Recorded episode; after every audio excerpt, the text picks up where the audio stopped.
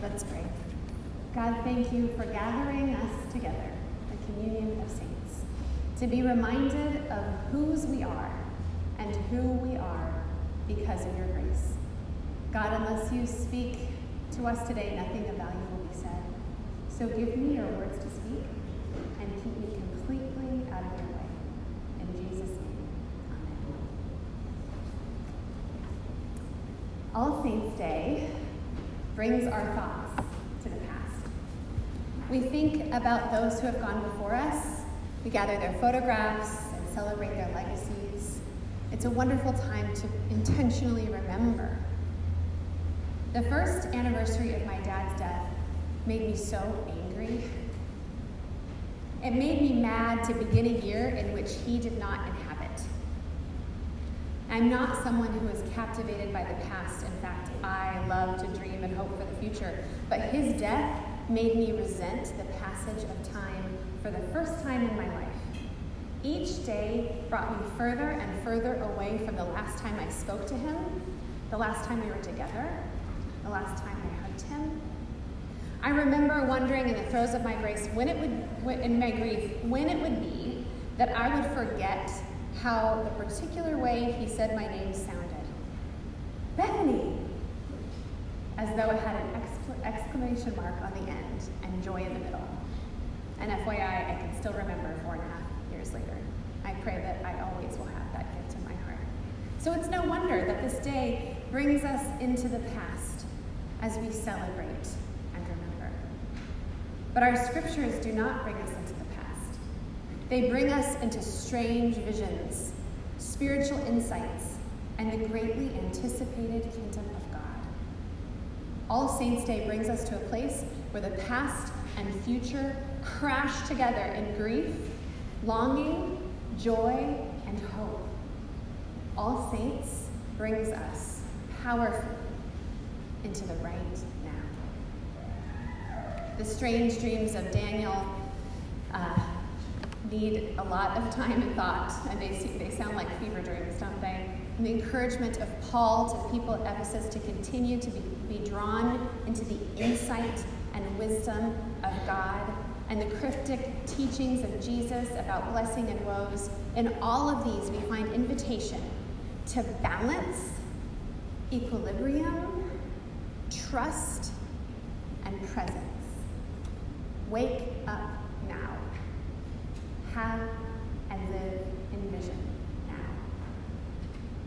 The Sermon on the Plain from our Luke text this morning is often read as a cautionary tale, right? It sounds like one. Woe to you who so and so, whatever. And the idea is that those who were experiencing blessing would be somehow punished for blessings, and those suffering would be blessed by their suffering. Sounds kind of strange. And I don't really think that's what Jesus was getting at. The Sermon on the Plain is an attempt to bring people to common ground and bring insight into common humanity.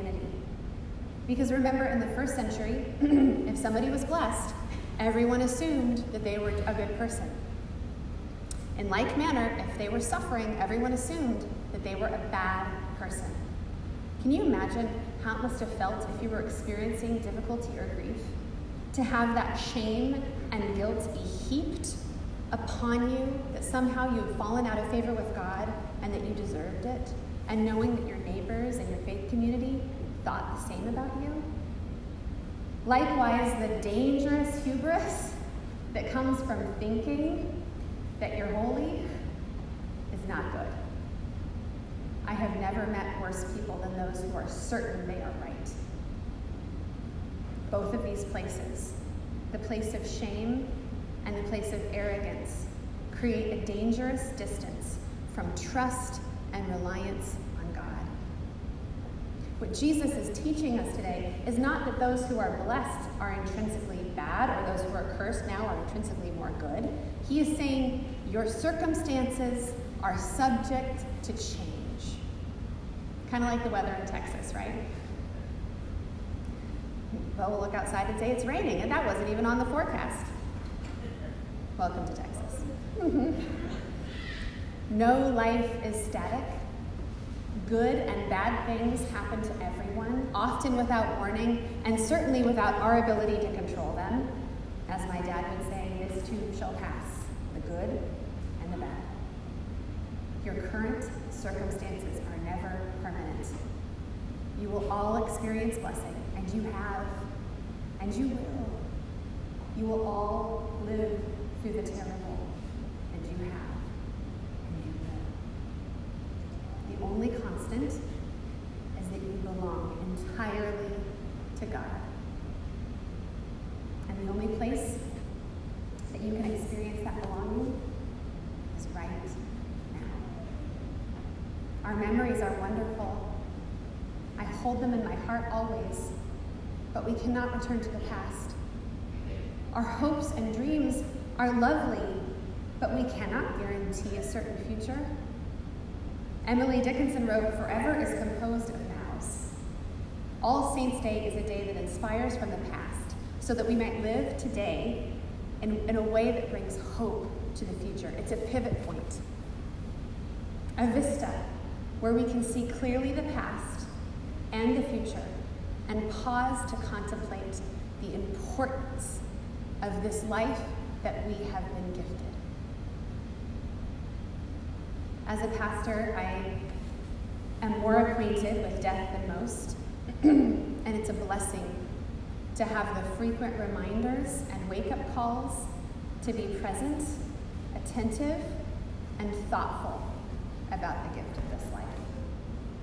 Every single one of us will die. It is literally the only thing that we can say for sure is going to happen to all of us. You won't hear that anywhere else this week because our culture is obsessed with youth and vitality and ignoring. But you are going to die. You will join the mystery of God's presence just like all of the incredible people represented here on our agenda this morning. And we're so fortunate as Lutherans to not have to wonder and worry about whether we'll belong to God. What a gift! We know that God's grace covers us. But as we stand at this vista between the past and the future, we get to take stock again at how well we reflect and embrace that grace that has been given to us. Take this moment. this is what church is for. And consider how will you be remembered? When you are gone, what will people say of you? How will your memory affect them? Will your love be an inspiration?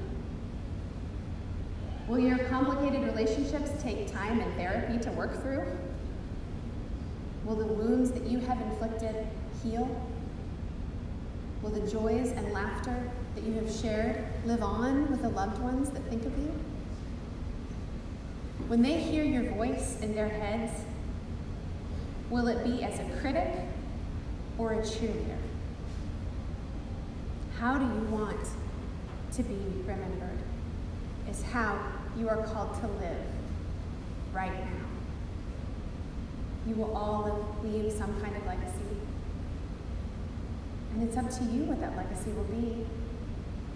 God created you so that you might leave one of grace and love and service and hope. And it is in the pursuit right now of seeing with the vision of your heart so that you might be transformed by God's incredible love. It is in the hard work of seeking healing for whatever toxic things have happened to you so that you don't, in turn, wound others. If we don't get healing, we'll continue to hurt other people. That shrapnel keeps coming out. It is up to us to do the day in, day out dirty work of being human and keep showing up and keep doing better and keep opening our hearts and keep serving and keep loving. Keep doing unto others as we would have them do unto us. On All Saints' Day, we celebrate those we have loved who have passed.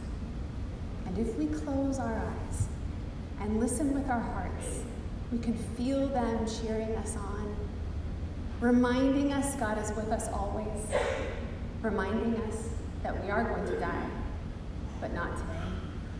Reminding us that there is good only only we can do And so we must continue to work toward our own healing and transformation and love so that when our faces hit that altar, we too will be an inspiration. Amen.